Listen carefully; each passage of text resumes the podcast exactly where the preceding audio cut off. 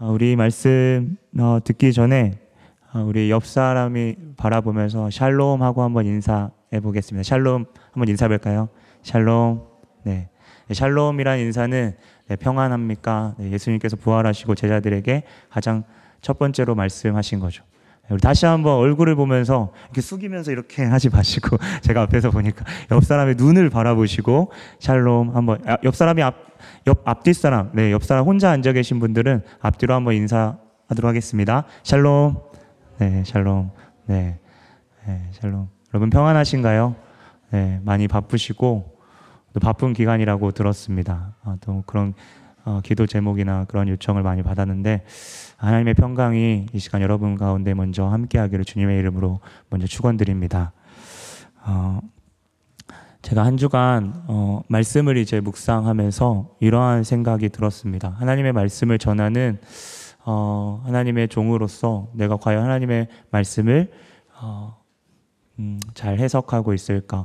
오늘 성경에 있는 그 어, 아, 설교의 제목과도 같게 어, 성경이 무엇을 말하는가에 대한 고민을 어, 예전부터 해왔고 또 지금도 또 앞으로도 하는 그러한 고민일 것 같습니다. 어, 우리는 때때로 문제가 닥칠 때 그것들을 해결하기 위해서 수많은 방법들을 어, 시도하고 사용합니다.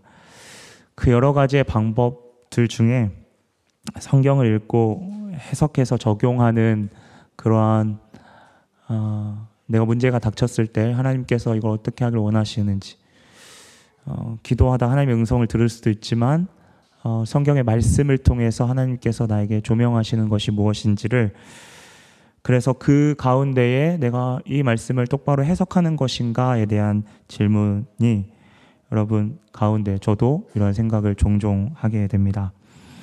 바울도 오늘 사람들에게 설명할 때 성경을 가지고 어, 인용하는데요. 바울은 오늘 성경 그 안에서 말하고자 하는 바를 어, 그 유대 그 사람들이 알고 있었던 아브라함과 또 아브라함에게서 난 그 두 아내인 사라와 하갈의 내용을 통해서 어, 그 문제를 해결하는 그 가운데 그 방식을 찾아갑니다. 어, 이 시간을 우리가 통해서 어, 바울이 그 어, 비유를 통해서 어, 말하고자 하는 바가 무엇인지 어, 때로는 그것이 어떠한 자세, 어떠한 모습이라면 그 모습을 우리가 좀 닮아가는 어, 또 본받는 그 가운데서 무엇을 말하는지를 좀 듣는 귀한 시간 되기를 원합니다. 바울은 예수님을 믿음으로 말미암아 구원받았다는 것들을 처음 깨달았던 이 갈라디아 성도들의 성도들의 모습 가운데에서 이제는 그러한 모습을 다 잊어버리고 유대의 거짓 교사들의 어떠한 그러한 요청과 그러한 그러한 사람들이 주장하는 것들에 너무 쉽게 넘어지는 모습에 바울은 억장이 무너졌습니다. 그리고는 처음부터 다시 시작해야 된다는 생각을 가지고 소리 높여 오늘 21절부터 이야기합니다. 내게 말해봐라. 율법 아래에 다시 스스로 종로를 달려고 하는 자들아. 바울은 화를 내며 경향된 목소리로 이야기합니다. 너희가 율법에 대해서 이야기하는데 정말 너희가 율법에 대해서 알고 있느냐라고 이야기하죠. 그러면서 하갈과 사라의 이야기를 꺼냅니다. 어, 참고로 혹시 네, 교회를 처음 나거나 혹시 사라와 하갈의 내용을 처음 들어보시는 분들이 있을 것 같아서 같이 한번 소개하면서 같이 나눴으면 좋겠습니다. 아브라함에게는 두 어, 아내가 있었습니다. 정확히 말하면 본처는 사라 하나뿐이었고 그리고 사라와 그리고 첩이었던 그 종이었던 여종이었던 하갈이 있었습니다.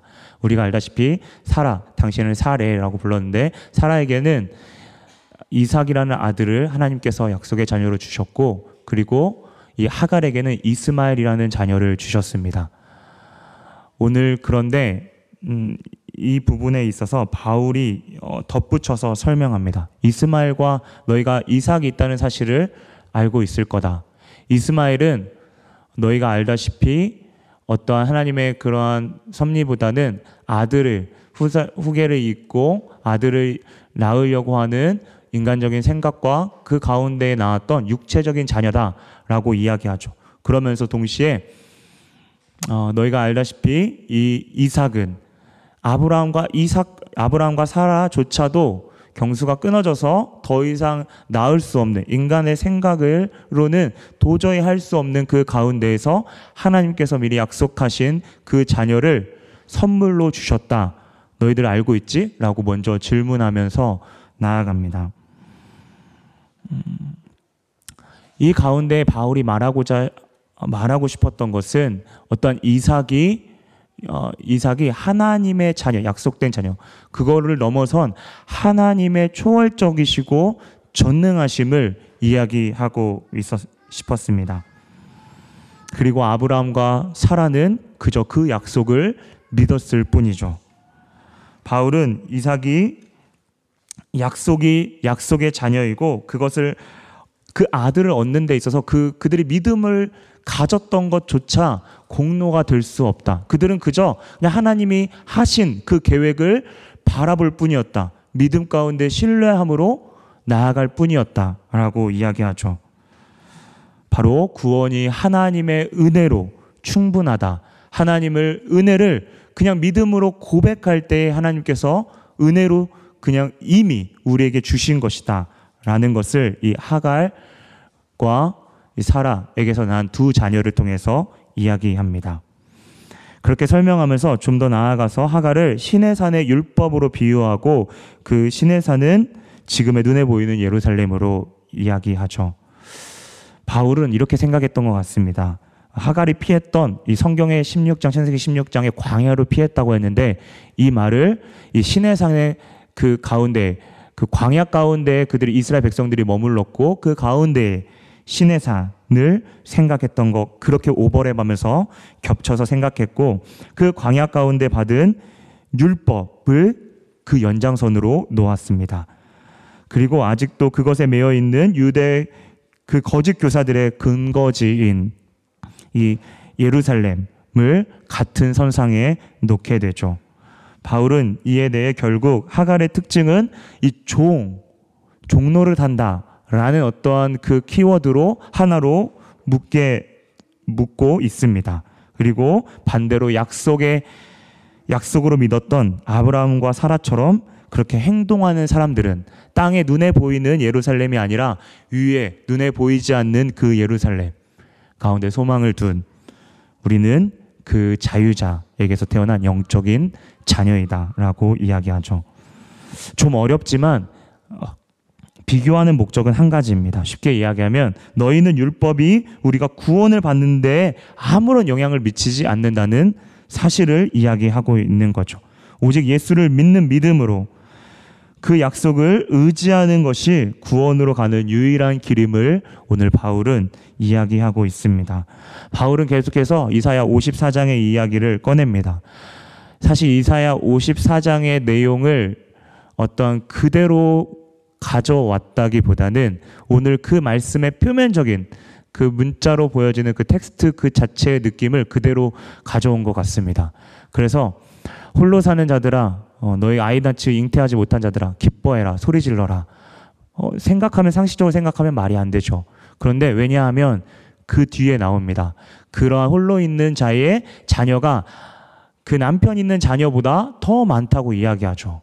어, 이에 대해서 바울이 우리가 그 부분에 대해서 구체적인 설명은 없지만 우리가 추측하건대 그 육체적인 자녀가 아닌 영적으로 나 말미암은 양자된 하나님의 그 전능하심을 통하여 양자된 그들이 더 많고 그리고 그들이 곧 약속된 귀한 자녀다라는 것을 어, 오늘 바울이 좀 어렵지만 설명 우리에게 설명해 주고 있습니다. 어, 그러한 상태에서 오늘 말씀의 제목인 성경이 무엇을 말하느냐라고 이야기하면서 계속해서 성경의 표면적인 이야기를 계속 가져옵니다. 어, 하가를 결국엔 내쫓게 되죠. 16장에 보면 사라가 정확히 말하면 한글 성경에는 학대하였다라고 이야기하고 있습니다. 학대해서 그 어, 하갈이 사라 사라의 그 학대에 못 이겨서 떠나게 되죠.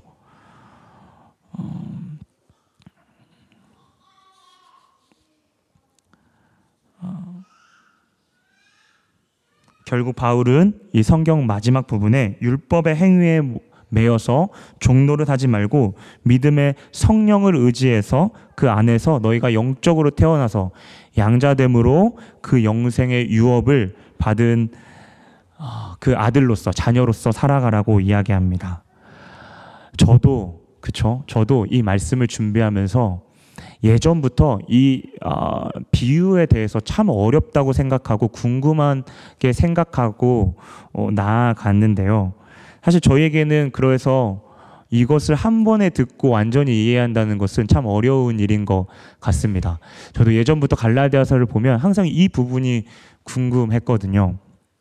그런데 저희에게는 낯설 수 있지만 당시에 율법을 아는 자들에게는 너무나도 이 텍스트가 쉽게 와닿았다는 것입니다. 바울은 그들의 필요한 복음, 즉 믿음으로 말미암아 구원받는 사실에 대해서 그들이 사용하는 언어와 이해를 생각하며 더 강력하게 전달합니다. 그리고 그 가운데에서 자신의 생각이 아닌 하나님의 마음을 전달합니다. 그 대표적인 말이 오늘 제가 제목으로 여러분과 나왔던 성경이 무엇을 말하는가에 대한 부분입니다. 그래서 저는 오늘 어, 본문에서 말하는 바울의 핵심인 믿음으로 말미암아 구원을 받는다는 어떠한 텍스트의 그런 의미에 대한 강해보다 여러분과 이 바울이 갈라디아 성, 도들에게 말하는 그 태도와 자세에 대한 좀 더더 더 명확하게 말한다면 성경이 무엇을 말하는가 즉 하나님이 우리 가운데 무엇을 말하는가에 대한 자세에 대해서 여러분과 어, 이야기하고 싶습니다. 바울은 오늘 문제에 있어 자신의 말보다 자신의 생각보다 성경이 무엇을 이야기하는지 전체가 무엇을 말하고 있는지에 대한 초점을 맞추고 있습니다. 당시의 유대인들은 자신들 그 겨직구사들도 그렇게 생각했겠죠. 자신들이 이삭의 자녀라고 생각했는데 그 생각의 틀을 재구조화하면서까지 강하게 주장하게 되죠. 그리고 그의 주장은 성경이 말하는 일관된 내용과 동일함을 우리는 보게 됩니다. 다시 말하면 자신의 어떠한 생각을 위해서 자신의 주장을 위해 성경을 해석하는 어, 멋대로 해석하는 것이 아니라 정말 성경이 말하는 바의 가운데에 자신의 주장을 펼치고 그 마음을 전했다는 사실입니다. 여러분, 성경이 무엇을 말하는 것인지 고민하는 것은 너무나도 중요합니다. 이것은 곧 반복하지만 하나님의 마음을 나타내는 것과 동일하기 때문이죠. 말씀이 그분의 생각을 나타내기 때문입니다. 우리가 성경을 대할 때 하나님께서 우리를 사랑하셔서 우리의 눈높이에 맞춰서 성경을 구원에 이르게 하는 그 진리의 복음을 우리에게 선물로 허락해 주셨습니다. 그분의 마음, 그분의 생각을 전달한 그 책이 성경 책이죠. 그래서 보통 우리는 말씀을 통해서 하나님의 음성을 듣는다고 이야기하고 그래서 하나님을 음성을 듣는다는 것은 하나님의 어떤 직접적인 음성보다는 하나님의 온전한 생각을 우리의 눈높이에 맞게 전달하신 그 성경을 통해서 우리는 충분히 하나님의 생각을 느끼고 그분이 원하시는 길을 따라갈 수 있는 것이죠. 그래서 성경을 읽다 보면 처음에는 이 텍스트가 무엇, 무엇을 뜻하는지 잘 모르지만 어, 마치 남녀 관계에서 연애 계속 발전되는 그런 모습을 보면 서로에 대해서 더 깊이 알아가듯이 어쩌면 하나님께서 우리의 성경을 처음에 볼 때에는 단순히 그냥 어, 스토리이고 어떠한 내용에 초점을 맞춘다고 한다면 계속해서 성경을 읽고 또 우리가 성경을 깊이 묵상함으로써 성경이 정말 말하고자 하는 것들을 우리가 더 깊이 또 그것보다 더 깊이 체험한다면 우리의 삶 가운데에 부딪히는 그 순간마다 우리가 묵상했던 그 말씀을 기억함으로써 성경을 더 체득하고 아, 성경이 단순히 우리의 삶과 동떨어지는 것이 아니라 하나님의 말씀이 여전히 살아있고 우리와 함께 하시고 그것은 동일하게 하나님이 우리와 함께 하신다는 것까지도 우리가 믿음으로 고백할 수 있는 때까지 하나님은 우리를 이끄신다는 사실입니다. 성경을 보면 이 바울의 오늘 어, 성경이 무슨 말을 하느냐 라는 그 질문의 어떠한 모습, 어떠한 자세, 태도가 어, 예수님의 누가복음에 있어서도 비슷하게 나온다고 생각되어집니다. 어, 누가복음에 보면 율법 교사가 예수님께 찾아와서 묻죠. 예수님, 내가 무엇을 하여야 영생을 얻으리까? 음, 영생, 그쵸? 오늘 바울이 말하는 믿음으로 말미암아 구원을 받는, 그쵸? 그 영생에 대해서 오늘 율법 교사가 이야기합니다. 예수님은 오늘 바울과 같이 예수, 율법 교사는 어, 내가 무엇을 하느냐 율법 교사가 초점을 맞췄던 것은 초점을 맞췄던 것은 무엇에 초점이 맞춰져 있었습니다. 그런데 예수님은 오늘 바울과 동일하게 물어보죠. 율법에 무엇이라 기록되어 있으며 내가 그것을 어떻게 읽느냐? 예수님은 무엇보다 율법에 기록된 것을 너가 어떻게 생각하고 받아들였느냐라고 묻습니다. 예수님은 그 율법을 통해 정말 하나님 아버지가 하고자 하는 그 말, 그 말하고 하는 바를 너가 알고 있느냐라고 묻는 것이죠. 동일한 사건을 마가복음 이렇게 기록하는데요. 마가복음에 그 사람이 이 예수님의 말을 참된 뜻을 알았던 것 같습니다. 그가 고백하기를 하나님은 참 하나님이십니다. 그리고 그분을 사랑하는 것과 이웃을 사랑하는 것이 모든 번제물과 기타 제물보다 낫다고 이야기하죠. 어떤 율법을 행하는 것. 자꾸 오버랩 됩니다. 그는 하나님의 마음을 알았습니다. 예수님은 그의 지혜 있는 답변에 너가 하나님의 나라와 멀지 않았다 라고 이야기하죠. 누가복음으로 다시 넘어와서 같은 사건을 계속해서 이제 물어보, 물어봅니다. 이웃을 사랑하는 것이 어떠한 뜻입니까? 예수님이 오늘 마치 유대인들이 유대 유대인들에게 말했던 그 쉽게 이해되었던 하갈과 사라의 그 이야기처럼 착한 사마리아의 인을 인에 대한 어떠한 이야기를 하면서 참된 이웃은 바로 그 사마리아 사람, 진짜 참된 이웃은 저 사람이다라고 하는 율법의 참된 의미를 이야기해 주십니다. 여러분, 이러한 모습을 우리의 삶으로 조금 당겨 보았으면 좋겠습니다. 어쩌면 우리가 가지는 문제에 있어서 전혀 관계 없다고 생각되어지지만 하나님은 당신 자신을 알고 싶어 하십니다. 이것은 하나님이 우리의 삶에 관심이 없다는 뜻보다는 우리를 너무 잘 아시는 하나님께서 하나님의 관계와 그분의 성품을 알 때에 우리의 문제에 있어 우리의 경험과 우리의 생각으로 아둥바둥 하는 것이 아니라 그분의 지혜로 나아갈 수 있음을 우리에게 이야기합니다. 그리고 그것은 성경을 조금씩 우리가 알아가는 데 있습니다.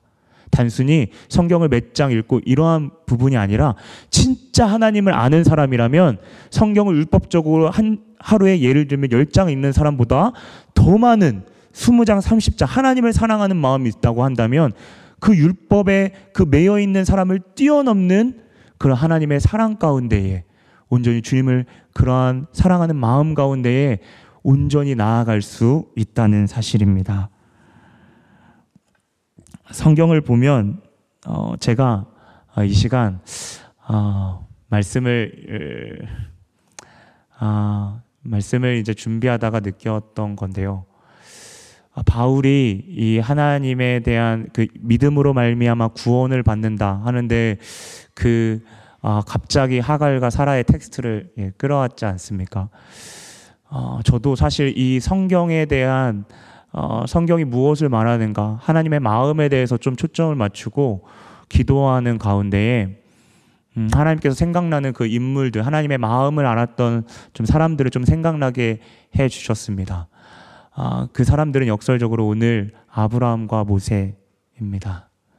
오늘 등장하는 인물들이죠. 아브라함은 여러분이 아시다시피 창세기 19장에 어, 보면 소돔이 이제 무너지는 가운데에 아브라함이 이제 그 사람들 중에 어, 그 살리기 위해서 어, 소돔과 부므라에 대한 그, 그 롯이 있지 않았습니까? 자기의 그 조카였던 일반적인 딜이 딜의 모습이 아닌 하나님과 친밀한 모습이 그 가운데 보여집니다. 만약에 일반적인 질이었으면 처음에 여러분 성경을 아시다시피 50명 또 45명, 40명 이렇게 쭉쭉 내려가죠.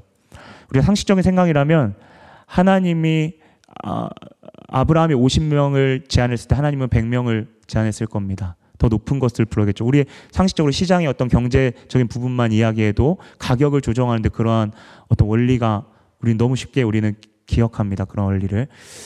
어, 그러면 이제 어, 60명 이야기하면 하나님은 90명. 이게 보통 이제 보통의 상식적인 딜이죠. 그런데 50명, 45명, 40명 계속 내려갑니다. 10명까지요. 그 모습 가운데 하나님의 마음을 알았던 아브라함의 모습이 보입니다. 모세로 조금 넘어갈까요? 음, 모세는 하나님이 이러셨습니다. 너무 이스라엘 백성들이 우상숭배로 범죄하니까 모세야 안 되겠다. 이 사람들 다 멸망시키고 우리 새로운 나라 너의 너의 자손으로 새로운 나라 한번 그 곳으로 한번 나아가자 제안합니다. 모세가 근데 하나님의 마음을 알았던 것 같아요. 네. 그 남녀 관계에서도 그 자매의 마음을 친밀하게 알았던 것처럼 그것보다 더 뛰어나게 하나님의 마음을 알았던 것 같아요. 모세가 이렇게 이야기합니다. 하나님 안 됩니다. 하나님 만약에 당신이 이 백성들을 멸하시면 저 주변국에서 하나님에 대해서 어떻게 생각하겠습니까? 하나님의 능력이 없어서 이 사람을 구원하지 못하, 못했다고 그들이 조롱할까 두렵습니다. 하나님께서 정말 마음이 좁으셔서 그렇게 할까 두렵다는 거에 대해서 하나님의 영광이 땅에 떨어지는 거. 그리고 만약에 전쟁에 패워서 우리가 완전 멸망되면 하나님의 능력이 없어서 군대를 이끌 능력도 없어서 우리를 우리는 멸망당하는 그러한 모습으로 모세가 하나님께 나아갑니다. 하나님의 마음, 성경이 무엇을 이야기하고 하나님의 마음을 알았던 어떠한 모세의 마음이죠. 어, 다윗도 마찬가지입니다. 우리가 상식적으로 우리가 많이 이런 설교를 들었죠. 물맷돌을 돌려가지고 골리앗에게 멋지게 명중을 시켜서 하나님이 물맷돌을 어, 준비시켜 주셨다 이런 설교 많이 들었습니다. 그런데 성경에는 그러한 이야기가 언급되어 있지 않습니다. 다만 언급되어 있는 것은 다윗이 망군의 여호와 네가 지금 모독하고 있는 다윗의 중요한 것은 자신이 물맷돌을 잘 던져서 골리앗을 이기고 큰 상급을 얻고 자신의 가문과 모든 것이 떵떵거리면서 사는 것이 초점이 아니었습니다. 하나님의 이름이 모독되어지고 떨어지는 것, 하나님의 마음이 정말 하나님께서 이 성경 가운데에 말씀하고 싶어 하시는 가장 핵심적인 그 하나님의 마음에 대한 그 중심을 가지고 나아갔던 다윗의 모습이었습니다. 우리의 삶은 어떠한가요? 우리의 삶도 마찬가지라고 생각합니다. 선택의 문제부터 고통과 아픔, 쉽게 풀리는 우리의 우리네의 숙제에서 우리는 하나님을 찾아야 합니다. 하나님의 마음을 우리에게도 부어 달라고 간절히 기도해야 합니다. 우리는 문제 해결에 초점이 있지만 하나님은 오늘 그분의 마음을 더 알기를 원하고 그 가운데에 우리의 생각이 아니라 철저하게 내 마음과 생각의 주인이 하나님이심을 고백하길 원하십니다. 회의의 문제도 마찬가지입니다. 나라 간의 결정, 국가 간의 아픔 가운데에 우리가 아무것도 할 수 없는 그 가운데에 여전히 우리는 예배해야 되는가? 라는 그 가운데에 하나님은 기도함으로 그분의 생각을 더 알기를 원하시고 그 가운데에 우리의 사회적 현상과 우리의 문제를 바라보기를 원하십니다. 어떻게 나아가야 될까요? 성경은 오늘 성령을 의지하여 나아가야 자세를 낮추며 든, 들음으로써 나아가야 된다고 이야기합니다. 오늘 21절에 너희가 율법, 율법이 계속 그 워드가 같이 계속 반복되는데요. 너희가 진짜 율법을 아느냐에 대한 율법은 사실 어떠한 우리가 생각하는 비판하는 그 율법이 아니라 진짜 율법에 대해서 너가 그것에 듣지 못하느냐. 그 새 번역 성경에 나오면 너희가 진짜 그 율법에 대해서 알지를 못하느냐. 그 율법의 중심을 너가 알지 못하느냐라고 묻는 것이죠.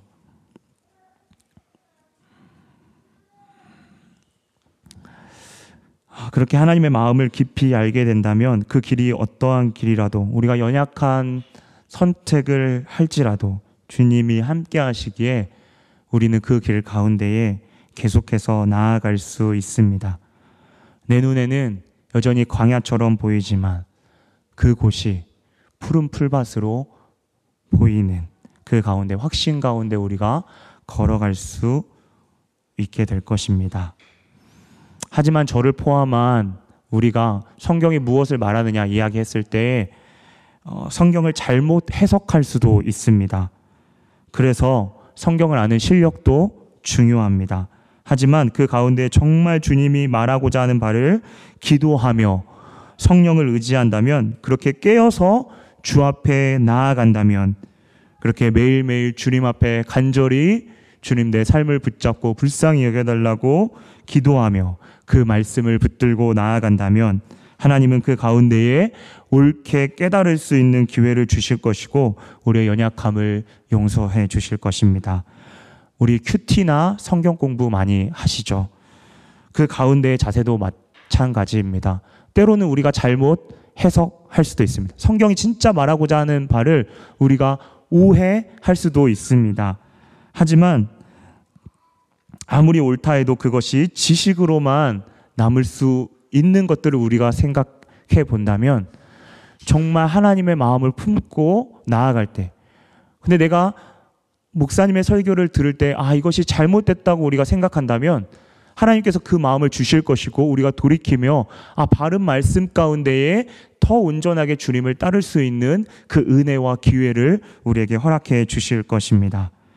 하나님은 그렇게 여러분의 거룩한 발, 발들을 그 거룩한 자들의 발을 붙드실 것입니다.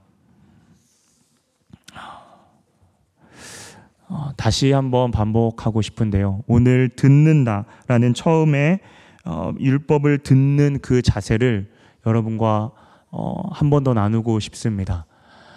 어, 율법을 주신 하나님의 음성, 하나님의 음성을 들으려고 했던 그 자세를 가졌던 사람 누가 떠오르시나요? 저는 말씀 묵상하는 가운데 어, 사무엘이 떠올랐습니다. 사무엘과 같은 듣는 자세가 여러분 가운데 있기를 축복합니다. 사무엘 어떻게 반응했나요? 말씀 가운데 이렇게 고백합니다. 여호와여 말씀하옵소서 주의 동, 종이 듣겠습니다. 말씀 가운데 이 마음이 우리 모두 가운데 충만하기에 있기를 다시 한번 축원합니다. 성경이 무엇을 말하는가 듣는 마음, 자세는 그 태도는 너무나도 중요합니다. 어, 그 마음, 어, 일전에 제가 성경 공부 때도 한번 나눈 적이 있는데요. 유대인들이 그 마음에 대한 그 레바브, 레브라는 이 단어는 어떤 감정에 의한 단어라기보다는 의지의 처소라고 어, 생각된다고 합니다. 다시 쉽게 이야기하면 어떤 것들을 결정하고 어떤 것들을 실행하고 따르는 그거, 그 가운데에 나아가는 그 처소, 그 공간을 의지라고 이야기하는데요. 그러면 하나님의 마음에 합한 자라고 이야기했을 때는 그것을 돌려 말하면 내 의지와 내 생각 가운데에 결정하고 그곳 가운데 그 상황 가운데 향하는 것이 아니라 하나님이 그 문제를 어떻게 보기를 원하고 하나님이 그 문제 가운데에 어떻게 반응하기를 원하시는지를 듣는 그 마음이 어쩌면 우리 가운데 가장 필요함을 어, 우리에게 말하는 것 같습니다. 어, 성경이 어, 무엇인가를 어, 무엇, 무엇을 말하는가를 고민하고 묵상할 때에 어, 마지막으로 저의 생각이 머물렀던 것은 어, 바로 자기 부인입니다. 우리가 죄인임을 깊이 인식하는 것 없이 우리가 성경을 진짜 해석하고 말하는 것은 불가능합니다. 내가 죄인임을 철저하게 인식하고 낮아지는 것. 내가 주의 말씀을 감히 내가 주의 말씀 가운데 내가 다 안다고 생각하는 그 시점이 가장 위험한 시점이라고 생각합니다.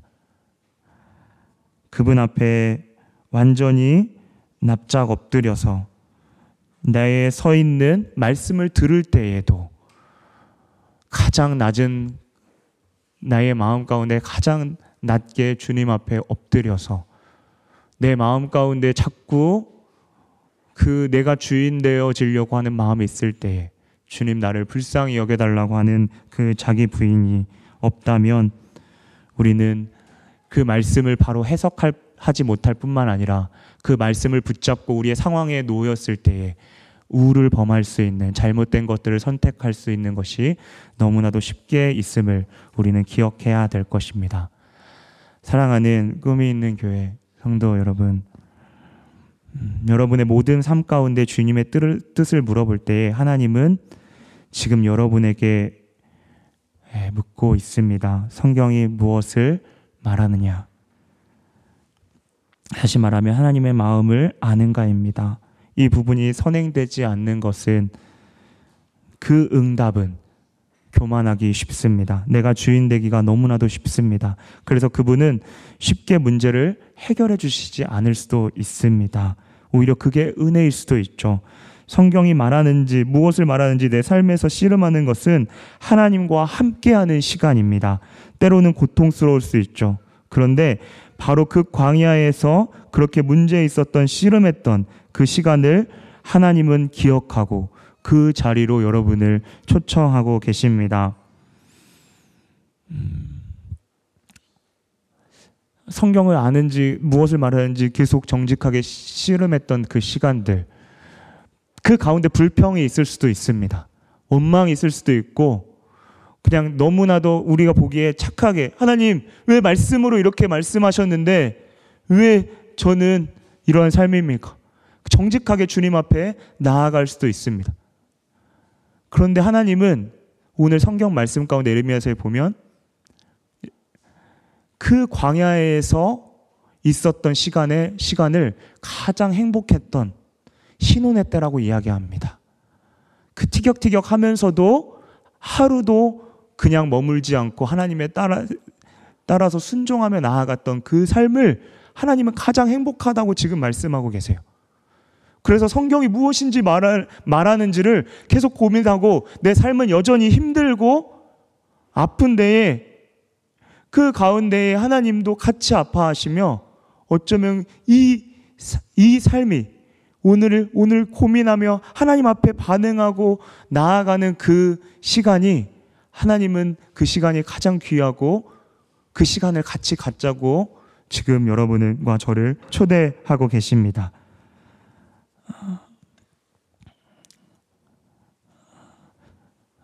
그런 모습을 주님은 확인하고 싶어 하시는 것 같, 습니다 성경이 지금 너희의 문제에 대해서 어떻게 이야기하느냐?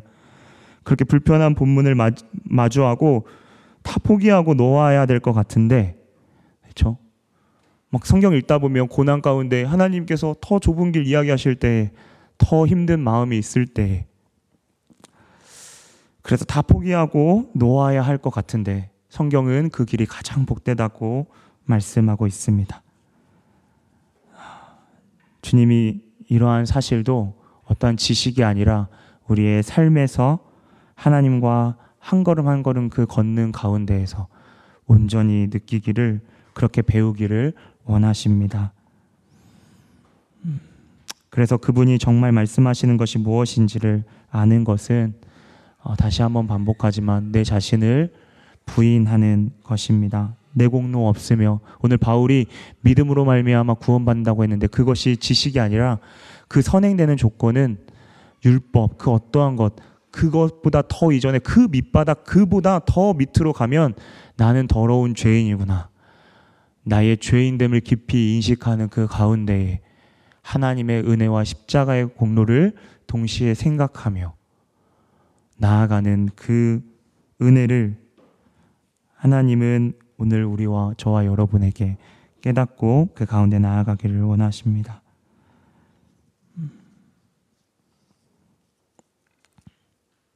바울이 오늘 그 어, 유대인들에게 그들의 눈높이로 그들이 이해할 수 있는 그들이 이미 지식을 가지고 있었던 부분에 대해서 언급했던 것처럼 하나님은 우리의 눈높이에 맞게 우리의 어, 우리의 삶에 하나님을 깊이 인식하다 보면 우리는 넘을 수 없다고 생각하는 그러한 문제들을 우리의 눈높이에 맞게 우리가 해결할 수 있는 그 길 가운데에 우리의 발걸음을 머물게 하실 것입니다. 그 하나님을 신뢰하십시다. 어, 가장 중요한 것은 주님을 이 시간 더 원하는 것입니다. 하나님의 마음, 성경이 진짜 무엇이 말하는 것을 우리가 더 하나님을 알기 원한다고 고백하는 것이 어쩌면 역설적으로 우리의 문제가 많고 우리는 해결에만 초점이 맞춰져 있지만 하나님이 이 시간 저와 여러분이 당신을 더 바라보고 더 깊이 인식하고 표면이 아니라 정말 마음으로 주님 앞에 한 걸음 더 나아가기를 원하시는 것 같습니다.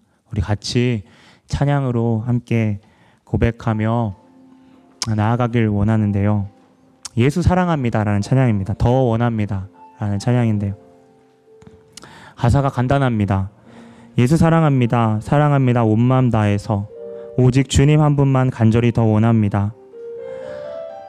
넘쳐나네 주를 향한 내 속의 갈망이 주님께로 날 이끌어 주소서 주님을 더 원합니다. 간단한 가사인데요. 시간 우리가 마음으로 이 시간 주님 앞에 좀 나아갔으면 좋겠습니다. 우리 같이 한번 찬양으로 나아갈까요?